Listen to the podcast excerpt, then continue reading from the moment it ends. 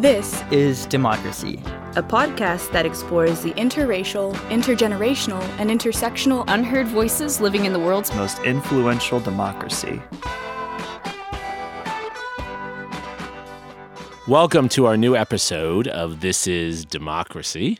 Uh, today, we have another very special guest. Uh, we have my colleague and friend and distinguished scholar and teacher, uh, Dr. Richard Reddick, uh, with us. He's an award winning associate professor of education leadership and policy at the University of Texas, uh, where he serves in about 7,000 different roles. I don't think there's a role on campus that uh, Rich has all not unpaid. Served. All, all unpaid, right? Uh, he, he works for food. yeah, pretty much. he serves as coordinator of the program in higher education leadership. He has appointments in the Department of African and African Diaspora Studies and the Warfield Center for African and African American Studies. Uh, he's also the assistant director of our really wonderful Plan 2 honors program. That's a setting in which I often work with Rich. Uh, he serves as a fellow at the Institute for Urban Policy Research and Analysis.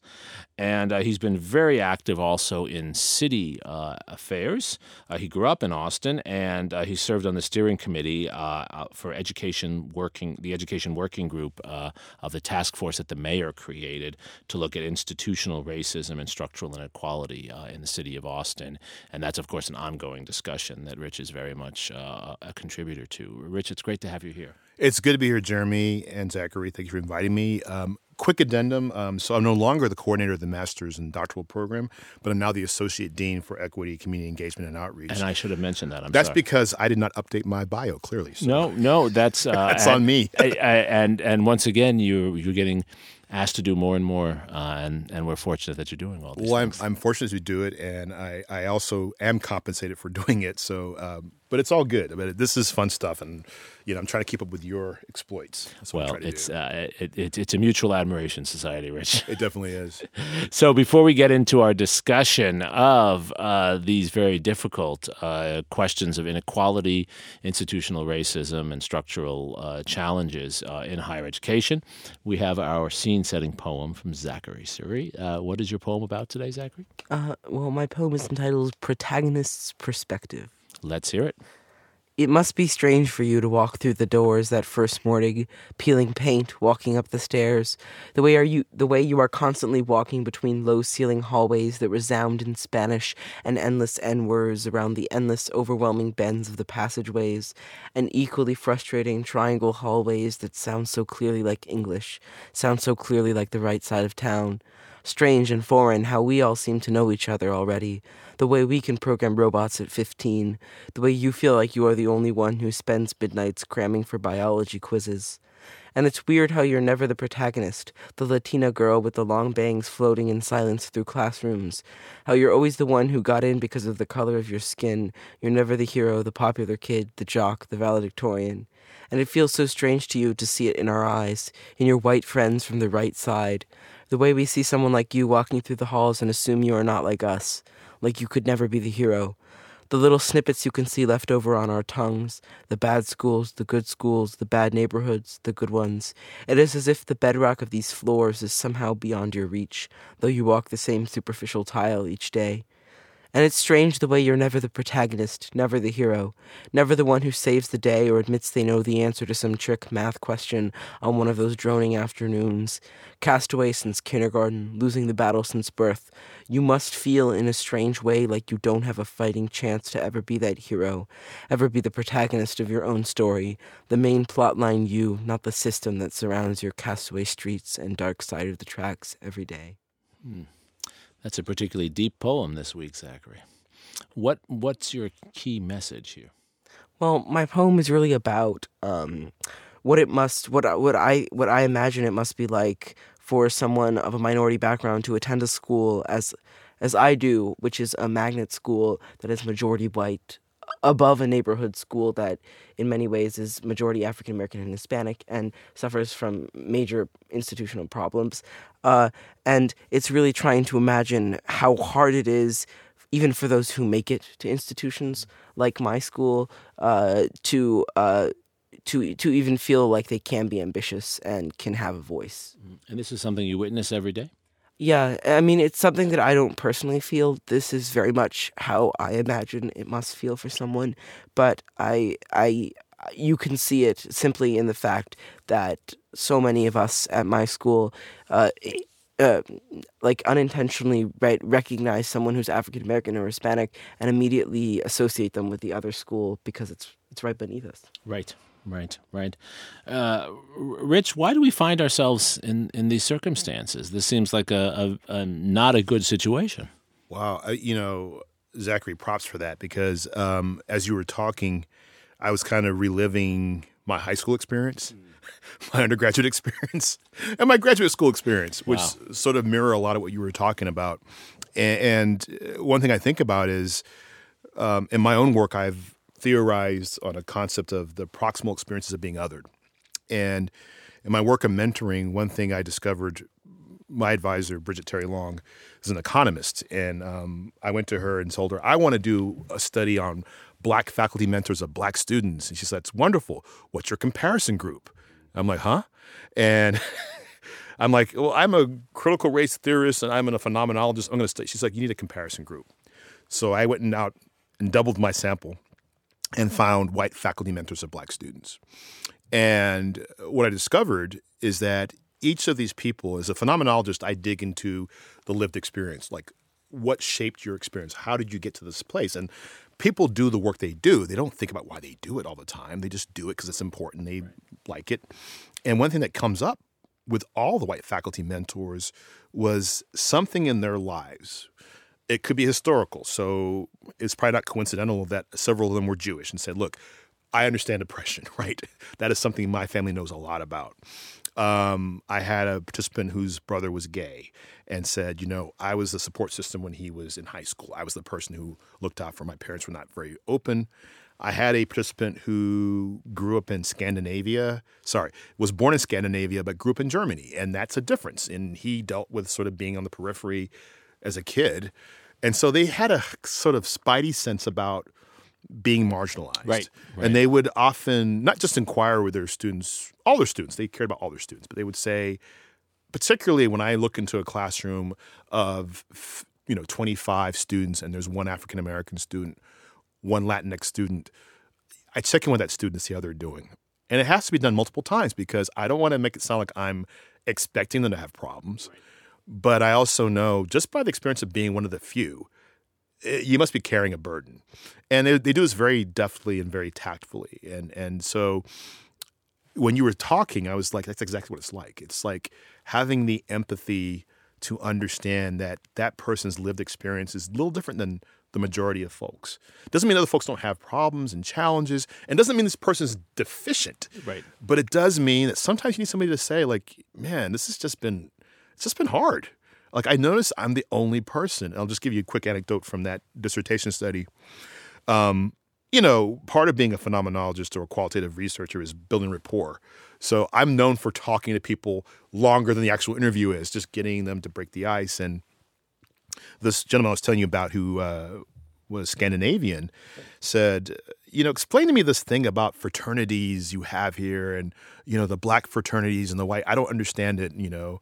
I happen to belong to a fraternity, Alpha Phi Alpha Fraternity Incorporated, and I explained to him like historically why they exist. And it's funny because pretty much the, the history of fraternities and sororities is about exclusion.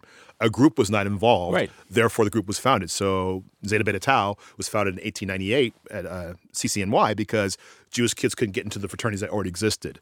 Alpha Phi Alpha was established in 1906 because the black guys couldn't be part of the white uh, literary societies. So um, I explained it to him. He says, "Well, recently I went to a party in Dorchester, Dorchester, right? Dorchester. Uh, and he said, with a friend of mine who was invited me, and I didn't realize this, but I went to the party. I was the only white person there. I'm like, oh wow, what was that like? He says, it was fine, but I did notice I was the only white person there. He's like, everybody was great. It was friendly. I enjoyed myself, but I did notice. And so again, you know, even when it's benign, even when it's a welcoming environment, you do notice sort of the hypervisibility uh, and the invisibility that happens at the same time when you're in that kind of group. So I thought you really captured that really well. And what we have not done well as a society is really figuring out ways to broaden access in a way that doesn't feel um, so specific and um, hyper visible because we don't ever say, let's bring in a critical mass. So, my mentor at Harvard, Charles Willie, often talked about in desegregation plans creating a critical mass. Yes, yes. How do you get to a point where you know that they're not the only ones? And what's interesting about that is when you get to a critical mass, it's often a tipping point and leads to white flight. Just when there's enough people to sort of say, okay, there's several of us in the class, then it's like, wait a minute, this is getting a little too, and insert your pejorative of choice, dangerous, overcrowded, whatever the term is, and then white folks leave. So Nicole, Nikole Hannah-Jones has chronicled this so well in her own work about uh, what happens when uh, integrated spaces become truly integrated, and that is you bring in critical numbers of people from different backgrounds, and then often the response from whites is to get the hell out of there. Right, right. Why have we not found better solutions to this? I mean, this is an old problem. Yeah. This is new research, but in a sense, it's new research explicating something we've known for Sure. a long time. So, why has it been so hard to deal with this, Rich? I love the fact you just go to the easy questions right away. so I, I think it's so. uh, As a historian, you can appreciate this, and um, something that you and and I and Peniel Joseph, our good colleague, have talked about is sort of the Reconstruction and how the Reconstruction was never completed, and that is when you come to terms and you actually militarily defeat white supremacy, allegedly do you come to terms with the manifestations of that? Uh, the inequities, the lack of resources, uh, the reparations, all those sorts of things that need to be dealt with. That was never done in this country. And so we've had this trickling, I think, of some progress and retrenchment. Right. It's always a little progress and a whole lot of reten- retrenchment, right? And um, I think it's because we haven't had honest conversations. And also, and as a historian, you can appreciate this, uh, we have very incomplete data. Right. Uh, generally, we don't know the stories. And I point to myself. You mentioned that I went to, you know, as a military kid, I grew up everywhere, but I did high school here in Austin in Texas. And of course, uh, the historical record that I understood uh, was whitewashed. You know, I grew up, you know, Robert E. Lee, Albert Sidney Johnston, those are great guys. And instead of understanding the complexity of Right. who they were, Right. and also the complexity of living in a state that basically uh, sort of subjugated Native and Black people and Latinx people throughout its whole history. We don't have we, we don't have the ability to sort of critically say this is what happened. And I'll give you a quick sort of example of how it could be different. I, I'm not saying that things are perfectly done in the UK. They're not. Clearly, what's happening politically there is quite interesting. But I did a Maymester uh, last year in Cambridge. And so we visited a sixth form college, which is like a prep school for for higher education. And the topic we visited the day we were in the uh, lecture was British history from 1066 to 2019. So a millennia is is, a That's a long chance time. to to sort of examine critically what's happened. So talking about Henry VIII, you talk about Henry VIII in a kind of dispassionate way. Look, these things happened and it moved British society forward in this way, but these things happened and they're pretty god awful. Right. Um, I don't know if we are mature as a nation enough to have that conversation about the things that we've experienced because um, it's hard to have nuance and say, okay, this is a Thomas Jefferson. Here is a you know towering figure in American history with a lot of flaws. Can we talk about both of those things at the same time? We must. versus putting him in the good category or that bad category. And so I, I think uh, part of it is this um, unreconciled reconstructions um, uh, that has not yet happened. And, and I think about, and I have some friends who are from South Africa and talk about truth and reconciliation Yes. as a concept. And there's a lot of critique of that. But the fact that you had discourse and you spent time examining, okay, here are the things, here are the the uh, outcomes, here are the things that took place that we need to talk critically about, and, and I think we have to continue the reconstruction. Um, I'm an REM fan, and the second, no, their third album was Fables of the Reconstruction, or reconstruction of the fables, however you want to read the uh, album cover. But I think we do have a fabled reconstruction that we have not really critically examined. And the work that you do and Peniel does and so many of other our colleagues here at UT do is really about really having Sure. a more accurate understanding of what took place. Because then we have accurate information, we can actually start talking about well, what do we do next. So part of it's just um, I do this in my public scholarship, and you, know, you do it as well. And Zachary, you're just starting on this area of public scholarship. You're doing it too. He's already doing it. Yeah, I mean, I think we're really trying to get people to understand there is a discourse, there is a story here, and you may not have all the information you think you need to have. And you know, when I had somebody walking away from the work saying, "I didn't know that," that's the most gratifying thing when people say, "Hey, I read your op-ed, and you know, I don't agree with what you're saying, but I didn't know this thing took place." Sure, sure. Great. That's right. You've opened up a space, right? So, so how do you respond to those uh, who take the other side of this uh, argument? And there are some very thoughtful people who do who say, "Well, we've gone too far." Hmm. In this degree, right? There were many who were critical of the New York Times publishing a whole series of articles saying the United States began in 1619 Yeah. with the first slave ship. Yeah. Um, uh, what, what's your response to that? Well, you know, I- I look at all, you know, as an educational researcher, one of the things in the College of Education we have is a concept called reimagining education. And we have these signature impacts. And one of them is, uh, you know, reconciling inequities in health and education. So let's go look at data, Census Bureau data, you know, workforce data, and I can show you inequities by race. So I, I think the argument would be if, in fact, we have gone too far, you would see parity, right? You would start seeing these na- these gaps close, but they don't. And when it comes to things, uh, educational attainment, educational progress, uh, workforce participation, incarceration, mortality, uh, infant mortality. You might remember, and the data was not exactly, uh, it was somewhat flawed, but these shocking disparities in infant mortality by race in the state of Texas. Uh, and of course, I, I want to make it clear that we know that there were data uh, issues, but the fact that these are persistent inequities Sure. i- i- is something we should look at. So I always say, bring me the data. If the data reports that we've reached parity, actually, you know, this thing you're complaining about or saying things about, look at our outcomes. The kids are actually doing equally well, regardless of their racial background, their economic background.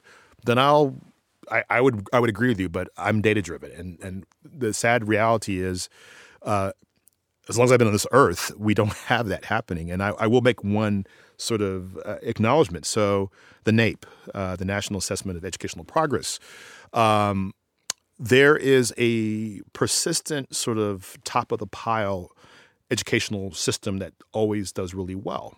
And that's the Department of Defense Educational Activity, which I'm an alum. I was an Air Force brat, so I spent pretty much all my educational experience into high school in Department of Defense Educational Activity schools.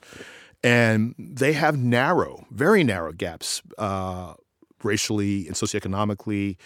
And we're talking about a high mobility space. Military families move a lot, low income. Military families don't make a lot of money. Um, but I could speak to a number of experiences I had as a young as a young person where um, I really felt that my teachers believed I could do anything. They held me to a very high standard, and there was an incredible sort of uh, ecosystem of support. Um, and that's just not the way that things work in most other school systems. And so there's something you said about it being very small. That's true. But I, I do think that's there are examples that exist out there that we can look at. So uh, for those folks, I always say, look, just show me the data. If the data, and I, I mean all the data, not just Right, right. let's cherry pick one outcome or one finding. Let's look at it holistically. If we see parity, first of all, let's find out what's happening in those spaces to make that happen. Right. Right. Uh, and then uh, that day comes, I'll find some other work to do to work on. I think Happily. you're I think you're safe in your work for, for I- the near future. Sadly, yes. Zachary, you had a question. Yeah. Um. How do we be? How and why do we begin to see uh, people who would consider themselves progressive falling into this trap of of of leaving schools because they become too black, or uh, or or wanting to get criminals off the streets and contributing to to these issues? Oh wow! Once again, the Suri family comes with uh, the easy questions. um, so Zachary, I, I think a couple things come to mind. So the first is uh, the work that uh, Mica Pollock, who's one of my professors in grad school, uh, she wrote a great book called uh, Colormute, uh, and, and she talks about how do we talk about race without talking about race? And Americans societally are great at this. Yes. We can talk about low income, we can talk about at risk, we can talk about urban. We have all these proxies for race. And um, I'll also mention another book that's really powerful, which is uh, Amanda Lewis and John Diamond's um, Despite the Best Intentions. It's a story, it's really an ethnogra- ethnographic uh, examination of a, a school, presumably in the Midwest somewhere, that is sort of the legacy of Brown. It is a school that has got sort of equal representation of black and brown and white kids, and it's kind of got all these things going on. And what Diamond finds and Lewis they find is like actually when you go inside the classroom processes, you look at curricula, you look at access to honors and so on and so forth, replicating disparities and privilege and disadvantage continue. So, for instance, one thing that you read about is that um, a lot of the white families have access to social networks like okay, I know people on the school board, I know people work in administration, and they're able to leverage that to get their kids into you know the AP system sections of the classes and so on and so forth. A lot of the Black and Latinx families don't have that access, and so they're equally as interested, equally pushing their kids, but not having those networks that sort of can edge things forward. And and once again, I'll mention Nikole Hannah-Jones's great uh, work she's done. And uh, one thing, and you mentioned her earlier with 1619, she was very involved in that. Uh, one of the most powerful pieces of media I've ever heard is her piece on This American Life, where uh, she goes to what is essentially um, um, the uh, place where Michael Brown was killed. Uh, Ferguson, thank you, uh, in that community, and they're talking about a busing program. And keep in mind, this is a voluntary busing program. So what you're actually getting is what we call creaming. You're getting the absolute most invested parents who are willing to put their kids on a bus for several hours a day. So I could critique that approach as being a creaming approach, right? But nevertheless, but you hear people talk about the there's the risk of crime and drugs and all these terrible things that they are proxying having more black and brown kids in the school meaning, right? So I think it goes back to this innate fear and anti-blackness, right? This fear of blackness, uh, an expectation that blackness equals all these other things, and it's so embedded in our media, in our education. Beverly Daniel Tatum, you know, the great uh, sociologist, former president of Spelman, my colleague at the Institute of, of Educational Management at Harvard, um, Bev talks about racism as smog, right? And we've all inhaled this stuff. And so the discourses, uh, the stereotypes, the mental shortcuts we take, we all take them in, including people of color. So many times those are those are ideas that are resonant. Like, oh my gosh, yeah, crime is up, and I did notice a couple more black kids walking around. So therefore, that is, and of course, uh, you look at any sort of statistical analysis of crime. Crime is pretty much evenly distributed. In fact, we know, for instance, that white kids are more likely to take drugs than black kids. Right. But we rarely think of that as the group that we should be worried about when it comes to drug use. Right, and black kids are more likely to go to jail for taking drugs, even though they're less likely to use drugs. Absolutely. because It goes back to this issue of bias, both explicit and implicit biases. So I I think it's really about examining our prejudices, right? And, and um, I was just talking to some friends about the um, the IAT, which is that test that people have often talked about, where you have these images of black people and white people, and you have to at the same time hit buttons on the keyboard to with positive words and negative words. And um, as somebody does diversity education, people say, "Well, Dr. Reddick, clearly you scored off the charts as a person who has absolutely no bias." I said, "The first time I took the test, I had a preference for white people." And this is from a guy who is clearly black, likes being black, uh, studied African American studies in college and so forth. But I, the smog is something that I also, uh, and of course, one of the things we know about implicit bias is that you can't fix it. What you can do is become more aware of it, Right, right, and right. immerse yourself in situations where you're sort of forced to challenge those biases. Uh, so now, I yeah, I, I tend to have a much less. Uh, I tend to score in a way that says either I slightly prefer black people or I'm kind of neutral. But I think it's important people to understand that we've all sort of taken that in. So you hear these anti-black, anti-Latinx discourses uh, from white people and people of color. Um, and I think also me being um, I, I, I have an identity where my dad is African American from the U.S., my mom is from Jamaica, an immigrant. So I also understand how immigrants see the racial dynamics in this country. When you have people who are black immigrants who are saying, "Yeah, I don't think I'm really part of that group," because they've also understood these stereotypes and these uh, images. So I think anti-blackness that resides in in our social sort of imagination and realities is what drives that. Yeah, and, and for a long time, right, this term busing has, which which is like five percent of actual desegregation efforts, has been like a, a, a code word to to get us to to think like forced desegregation in a way that isn't realistic. Yeah, you know, and that's a great point, Zachary, because I, I think that's, you know, you think about what Brown was intended to do, and you think about Milliken in 1974, and and so you've had all these in the Charlotte case later on, all these sort of chipping away the mechanisms we had in place. The funny thing, I was bused. I have to make that point very clear. I, I was I was a graduate seminar at Harvard reading a book about um, Houston's integration efforts, and there was a paragraph that said, you know, well, Houston was having some success, you know, more than Austin, which was not, you know, declared unitary until 1988. I was in high school in Austin, 1988. That's when I moved from going to Travis High School to Johnston High School in the east side, of the city, and um, I was in the schools at that golden time where we had kids bus from West Austin. So people think about East Side Memorial or Johnston High School as a school that's always been filled with mostly brown and black kids. When I went to school there, uh, yeah, it was predominantly students of color, but we had a lot of white kids, a lot of Asian kids there, and that was their space too. Like the funny thing is, like you would think, well, you have a bunch of you know black and brown kids, and you have a couple of white kids who are kind of huddled in the corner. I, I talked my, my, my best friends in high school, uh, Ryan. Shout out to Ryan Scarborough, uh, and Ryan uh, was the only white kid in the basketball team, and so I think about the fact that he had this amazing exposure uh, to this idea of being proximally othered uh, in a way that you can't replicate it. And you know the thing about the great thing about folks your age, Zachary, is that I think you all figure it out. Like you know, if we put you in spaces together and we tell you you're interested in art, do this. You're interested in band, go do this. You're interested in football, go do this. You come together and you figure it out. And once the adults get out of the way, oftentimes you start building these connections and these friendships and these allegiances that sort of uh, defy these. And often when the adults get involved, it's like, well, you shouldn't hang out with that person or you shouldn't date that person. Right. right.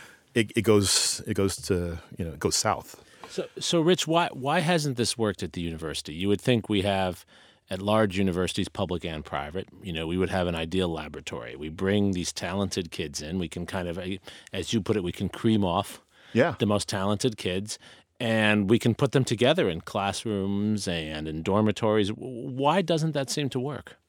Well, I, I think there's a number of reasons why. I mean, let's talk about let's let's assume that all the mechanisms, all the preparation, entry examinations, and all those kinds of things. That's why so many schools, I think, are thinking about being test optional. Right. So we know the enduring social science statistic is that SAT scores correlate to parental income. That's what they predict. Um, and you know, it, it's very difficult to sort of supersede or overcome um, an income gap, right? And, and that think about how it manifests itself. So it means that you can pay for prep courses and so on and so of forth. course. And I'll give a shout out again to busing because when I was at Johnston, um, one of my friends said, "Hey, the PSAT's coming up." I'm like, PSAT. Okay, I know what the SAT is. I'm a first generation college student. I'm like, is that a practice SAT? What is that? I don't know what it is. And I went to this test. Um, I was in the test, and I was as a 16 or 17 year old um, quite exuberant. I was cautioned several times, almost thrown out. Uh, I finished the test and I scored well enough to get a um, national merit recognition, recognition or whatever. And of course, that shifted my college going Sure, trajectory. sure. I had no idea what the hell that was Right. nor did my parents. So all the ways that uh, income and access to social networks prevent us from having full knowledge, right? So let's let's take that aside. Let's figure out a way that we figured out a way to get an equitable group of kids of color and white kids to come to the institution, right? what is happening here structurally and culturally that makes students feel this is a place they can be a part of? So, as a graduate student, I worked on something called the National Campus Diversity Project. And we went to about 30 institutions across the country looking for the place that was getting it done. Of course, there is no place. Right. There are programs, there are things that are happening, but nobody's got it figured out. And I remember being at, um, not going to disclose the school, but a school in the state of Texas, not here, uh, and talking to this like idealized group. It was racially diverse, and we had first gen students there, we had queer students there, uh, Asian, African American, Black, you know, Latino, white. Everybody was there, and um, we were sitting in this um, conference room, and one of the students said, "Well, you know, look around this room, and on the walls of the room were." A bunch of old white guys, right?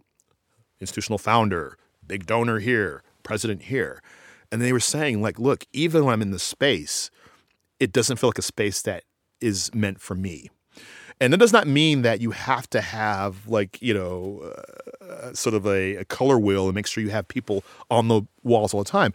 But when you have this explicit expression uh, uh, of whiteness at best, and at worst, white supremacy, you know, statues don't help, buildings don't help that are named after people who have actually profited or, or promulgated uh, white supremacy. So I think, you know, how the culture and the space feels is really important. So in my classes, I often take my students to visit Huston Tillotson University, which is our sister institution across the highway. It's less than two miles from here. And I always remind my students that, you know, HTU and UT are are linked because the integration at UT, Heman Sweatt, everybody knows his story, but almost all the students that came after Mr. Sweatt were Huston Tillotson alums. They graduated from their undergrad and came to UT to get their their. So they went to uh, the African American College and then came to UT. Yeah, and so I always talk about the fact that this environment. So my students go there, and you know they go to a predominantly institution, a PWI like UT, and they're like, oh my God, this place is so small. And we walk around for a while, and the students are like, oh my God, they all know each other. And the faculty know the students, and they speak to them, and they're like, I want to go to HTU, you know? And it's amazing. So I'll have students who thought black colleges were deficient or not as good, and there's like, how do I get that experience? And every so often, we'll have a student on the panel who is white or Latino, and they're like, wait, they have students who aren't black here? And I was like, you know, there's HBCUs that are actually predominantly white. Do you know that? And they're like, yeah, I didn't know that. But all this to say is that they immediately see a difference in the culture. And we're working really hard at UT, I think, in pockets to create cultures that are supportive. But unless we critically examine and really point the finger inward and sort of say, how are we representing the identities that we have present? And how are we sometimes uh, passively replicating and reinforcing and reifying white supremacy or, or, or white whiteness generally is a problem. And it doesn't mean you erase white people. It means you make space for people of color who have been equally invested. So one of the wonderful things eh, during our time at the university is um, the film When I Rise, which was the uh, documentary about Barbara Smith Conrad, who was one of the first. She was in the class of the first African American undergraduates, 1956. Uh, when she came to UT, the very first semester she was here, she was elected to be a member of the annual opera. When they found the legislature, they had her removed because she was appearing opposite a white man. And, you know, basically the the story of how she dealt with that at the age of 18 and had an amazing career. Yeah. And then over time, 1980, she comes back to UT as an distinguished alum to the point she comes back as teaching here. Right it's an incredible story about how a reconciliation story between one person and institution. And it was revelatory for our students to see that because they sure. can't imagine a time when that was the case. I'm like, there are people alive who wrote the letters who said, this Negro girl should not be in this, as well as people who said, you people in Texas are crazy. She absolutely deserves, deserves that. It's always been a complicated uh, story, but it's such a powerful thing to see that happen at your institution. Right, and, and you've given us so much here, Rich, to, to, to, to chew on and think about. Before we turn, as we always do, to what we can do about this. I do want to ask one other question because it Yeah. comes up uh, for me all the time. In fact, it came up at a talk I gave the other day uh, in another uh, part So of we the do your country. work for you. there you go. Exactly. Tell me what to say. Um, and the question is often asked this way. Um, so, what's wrong with universities today? You you don't have fair, open discussions of these issues, right? You don't allow people to come who have a different point of view. Why don't you let people come and make offensive white supremacist arguments and defend that? Uh, what what's your what's your response to that? Yeah, so it reminds me of a time I went to a meeting and uh, one of the sponsors was uh, was Coke, and I thought it was Coca Cola. It is actually the Coke, Koch brothers. Industries. Yeah. and so uh, they're very interested in talking about issues of free speech. And what I've often had to sort of support or augment is like, let's think about this in a way that supports students' well being. And I've always said to my students, look, I encourage discourse. I want to have you all talk about things. But first of all, we have to build a sense of trust and community. That's the first thing we have to do. The second thing is anything that denigrates somebody's worth or well being or, or sense of belonging is problematic to me. So, and I was a student here in the 1990s. And when I told them I was a Plan 2 major, immediately, what was your SAT score? And when I told them, they're like, oh, well, you're an outlier. But, you know, but I know that people have lower scores, you know, and they got into the Plan 2 program. And there's always like this asterisk. You- Sure. You, alluded to your, po- in your poem, Zachary, by saying this idea that test scores somehow equate intelligence. And again, I'm the kind of person who actually scores well on tests. So guess what? You're wrong. But nevertheless, I also realize that's not enough to simply say, well, I got mine, you know, deal with it. I, I really think that one thing we have to really think about is when people say you your identity doesn't matter you know you're a transgender person therefore you shouldn't count as much as a person who identifies as male or female that's hugely problematic right and um, i know all the case law and how we talk about free speech and there is no protections about people's humanity right there are some prohibitions on free speech like you can't say fire in a crowded place You can't provoke violence. Right. Uh, fighting words, all that good stuff. But I do think that there is this um, huge um, lack of empathy for what it like it's like to be denigrated. And I think I lived that experience. And I remember going to spaces and when I was 18, 19, 20 years old. And I'm 47 now, so obviously I feel differently about it. Yeah, I can We're still young, Rich. We're the same yeah, we're age. still young. Still young. But I can walk past the affirmative action bake sale and say, that's stupid and it doesn't make any sense. But I know it provokes students. I'm glad you said that. right, right. I need to make that point. And I actually had this thing where I would tell students, don't get excited about that. But I said, you know, I've had life experiences and I have a reservoir of things I can lean on. But when you're 18, that's actually challenging your Right, worth. right. And there's ways to have discourse that res- are respectful. So the intergroup dialogues which started at michigan there's a whole body of research that supports like that's how you have engaged discussions you set up situations where students have a chance to get to know each other and you do it over time so if i if you know if rich and zach and and Jeremi are sitting together and we've known each other for a while we can go a little deeper right. And also, I don't think we've done a good job of modeling that sort of discourse. I agree with you. Um, I think there are very few places. I look at the Intelligence Squared uh, shows on PBS, which I love because the whole point of that is that you're supposed to make an argument and convince people to change their minds. Not to have more people in the crowd who like what you're saying, but how do you change minds? And it's done in a sort of debate type format with times and so on and so forth. But I just think that we, you know, we we failed as a generation to really model what it means to engage in discourse in a way that can challenge assumptions, but also empathize, right? So let's suppose you don't agree with a policy position. You can make that argument in a way that does not dismiss the humanity and the value of people who may have benefited from that policy decision. I agree. I agree. Rather than shouting at someone. Yeah, not only that, I mean, let's also be honest about the fact that we often talk about, say, something like affirmative action, and we'll talk about the race based affirmative action, which we prefer to call holistic admissions processes, because affirmative action hasn't existed since 1976. I mean, the Bakke case kind of outlawed any kind of quota system, so we always know that race is a plus factor, right? But we know from the Harvard cases that just just was adjudicated that there are a lot of white kids walking around who are legacies, Sure. who have um, athlete, athletic uh, affirmative action in, in place, but we never talk about that as well. Right, So if we want to talk about, hey, there should be a standard for admissions that doesn't include anything extraneous to your academic work and how you perform, if that's what's going to be, let's be consistent about that. Right. And I've always said to people, I support holistic admissions. I support legacies. I think it's I think it's important to have some people on the campus who have connections to the institution. As a first gen student, that was important to me to have friends who were at UT, whose parents went to UT and knew all the traditions. I didn't know that stuff. right, right. So I just want us to be consistent in that thing. And of course, you know, the varsity blues scandal kind of blew that whole thing open because you realize there's a whole culture of advantage that's being employed that people don't have a major problem with until it's egregious.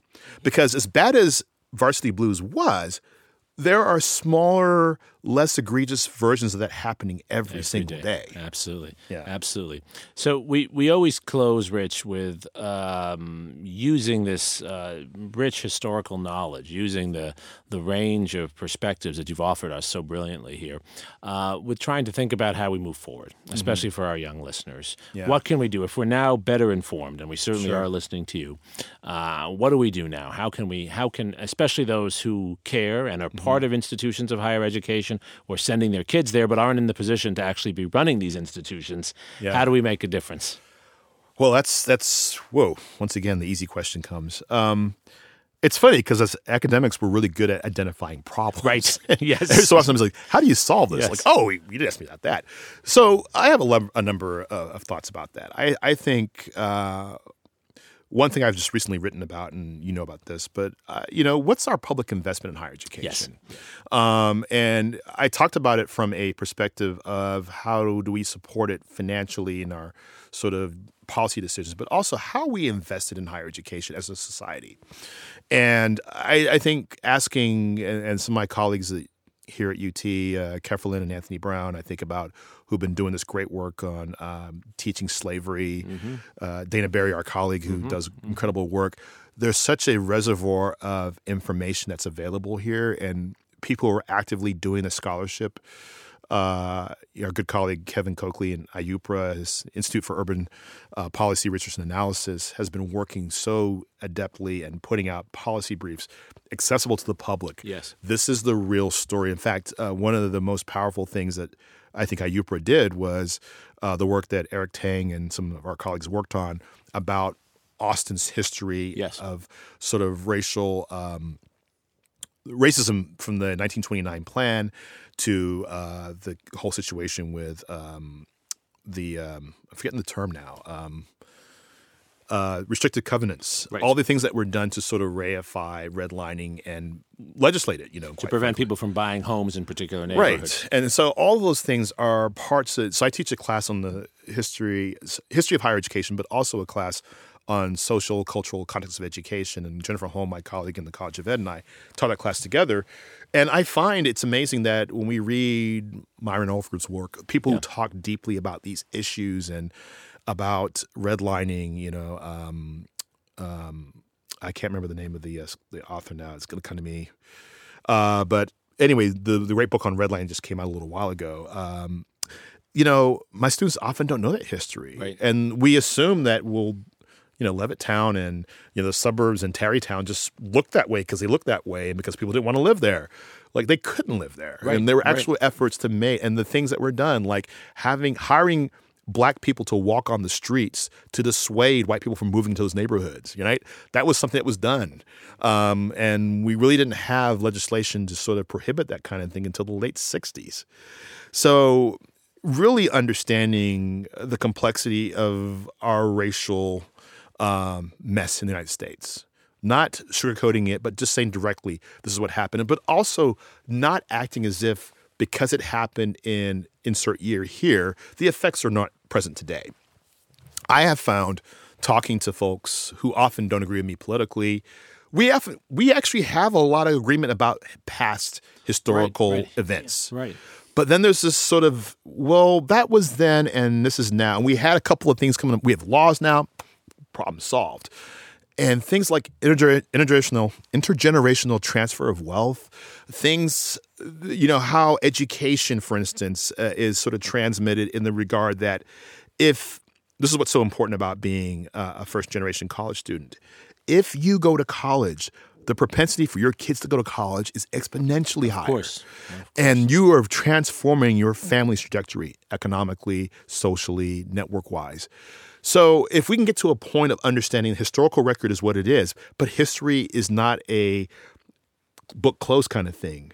There are events that continue today. There are processes. I was talking to a middle school recently, and a young man asked a great question. He's like, Dr. Reddick, you're telling me these stories about these slave owners, and it's awful. I think it's horrible. But that was in 1860, whatever.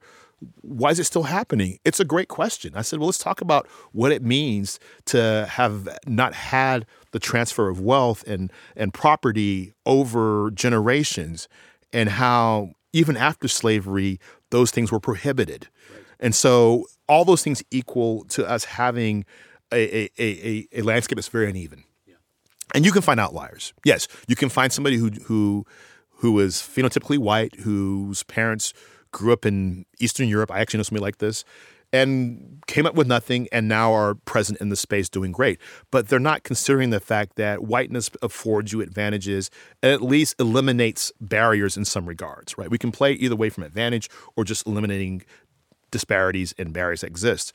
People of color still confront those. And of course, people of color fight through them, they overcome. But my God, wouldn't it be great if people could simply, uh, this is what, uh, you know, back to this whole issue about how we sort of, see ourselves in the space. I grew up thinking that yes, you know, hard work gets you where you go. And I Horatio Alger's story that was I kind of bought. I grew up overseas, you know, right, of course. So I was like, well, this is what how it works. You were promoting that to the rest of the world, right? Actually. Exactly. You know, imperialism is what we do. And when I when I got here and I started being in spaces like University of Texas or Emory University, Harvard University, I realized the normal distribution of intelligence, effort, attitude. I knew people in all those spaces who were brilliant, people who were slackers in all those spaces. And I was just like, wait, it's there's nothing special about the people in this. I mean, they're special, but they're not um, extraordinarily special in the regard that they're better. And that was revelatory to me because I thought, well, if you're at an elite institution of education, you must be a better person in some way. But there are slackers here. there are yeah, slackers yeah, here. Sure, sure. Uh, and, and, once you understand that, you start understanding how advantage works, right? And how privilege works, and how if you come from a certain socioeconomic background, racial background, you name the networks you have, being mediocre. And I don't mean this. I mean this in a very sort of broad, terrible sense. I apologize for using that word. But being average can get you into an elite institution of higher education Whereas being average in the community I grew up in, I don't know what gets you. It doesn't get you necessarily in higher education. It might get you into the criminal justice system. So, really understanding how that process works is important. I really think spending more time in each other's experiences matter. Um, I saw a great documentary a few days ago on PBS about incarcerated uh, people who were getting degrees at Bard and Bard College. Bard yeah. College, yeah. And it, and it, walks through their experiences. So, you know, these kids who, when they were kids, made terrible decisions, did terrible things, and they're now spending 20 years compensating. And you're like, wow, if this young man at the age of 15, 16 had access to this intriguing curriculum, these exciting things, then who knows where they would have ended up. And of course, this goes back to the issue of culturally relevant pedagogy and, and curriculum. If you tell people constantly, we're going to learn about history, we're going to learn about social science, we're going to learn about, you know, you name the topic, but you're not a part of this conversation. It's not people like you, nobody like you is involved in this, versus, you know what?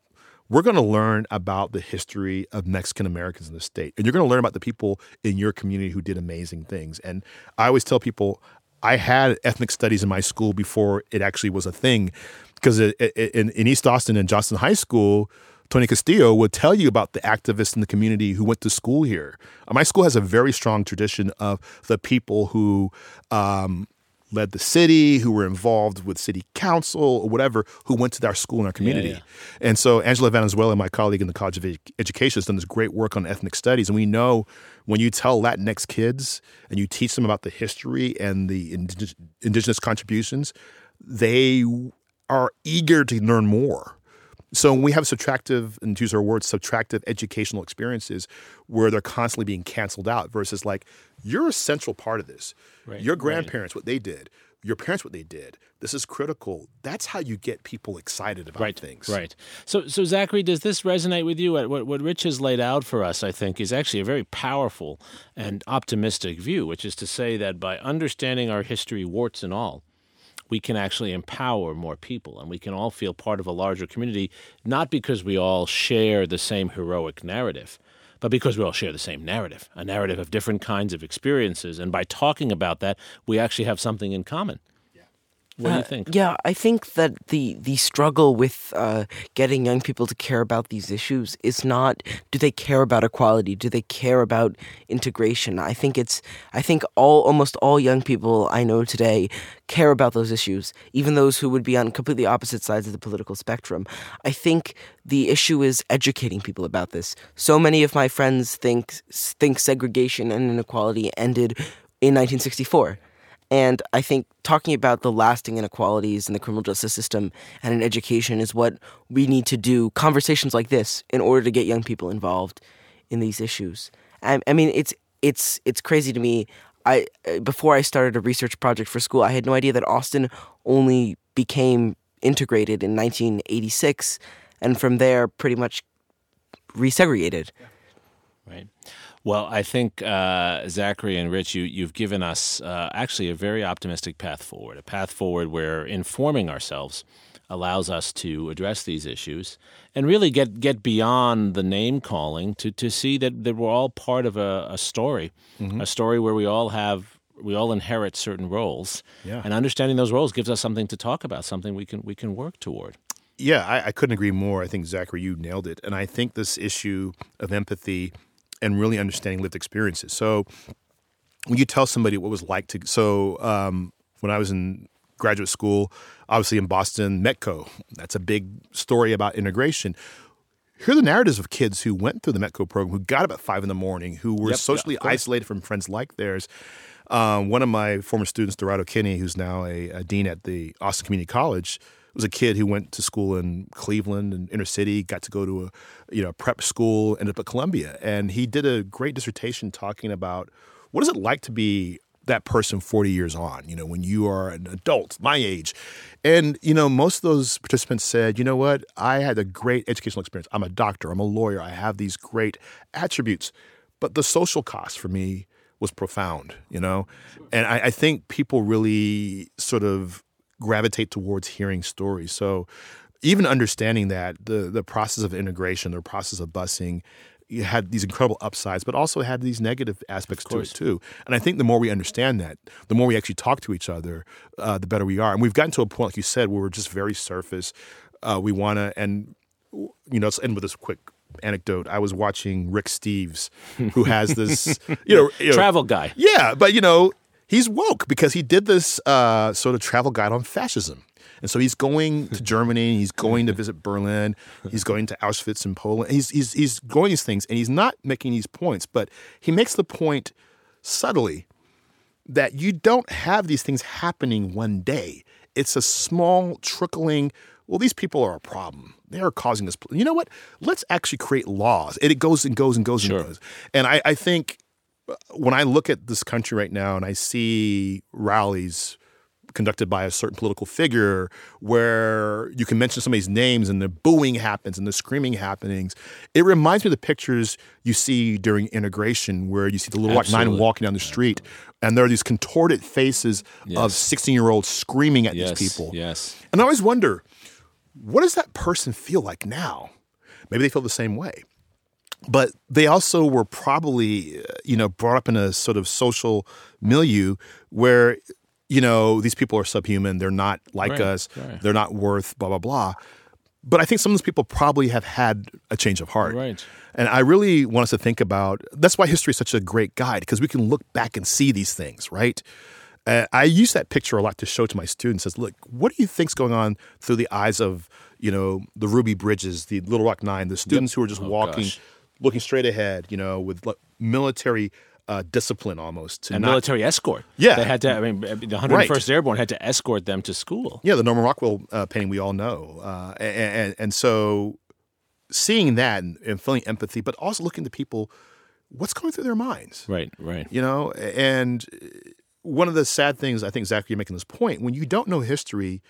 I hate to be the cliche, you're doomed to repeat it. you do the same things, you know. And and uh, I think your central point that you made so well, Rich, and you make this so well in your in your scholarship and in, in so many of the things you cited as well, is i- it's very easy when you detach these issues from a historical framework to dehumanize certain actors. It's us versus them. It's good versus evil, and that can happen on both sides of the issue. And what a, a, larger narrative, knowledge of these issues, as you've said, awareness does, is it allows us to see, even if we're in different positions in that narrative, it allows us to see ourselves as part of a common narrative and to talk about how we can all find a place in it. And I think that's what Zachary's poem was doing. That's what you're struggling to figure out in school. And that is the work of democracy. Thank you for joining us for this episode of This is Democracy.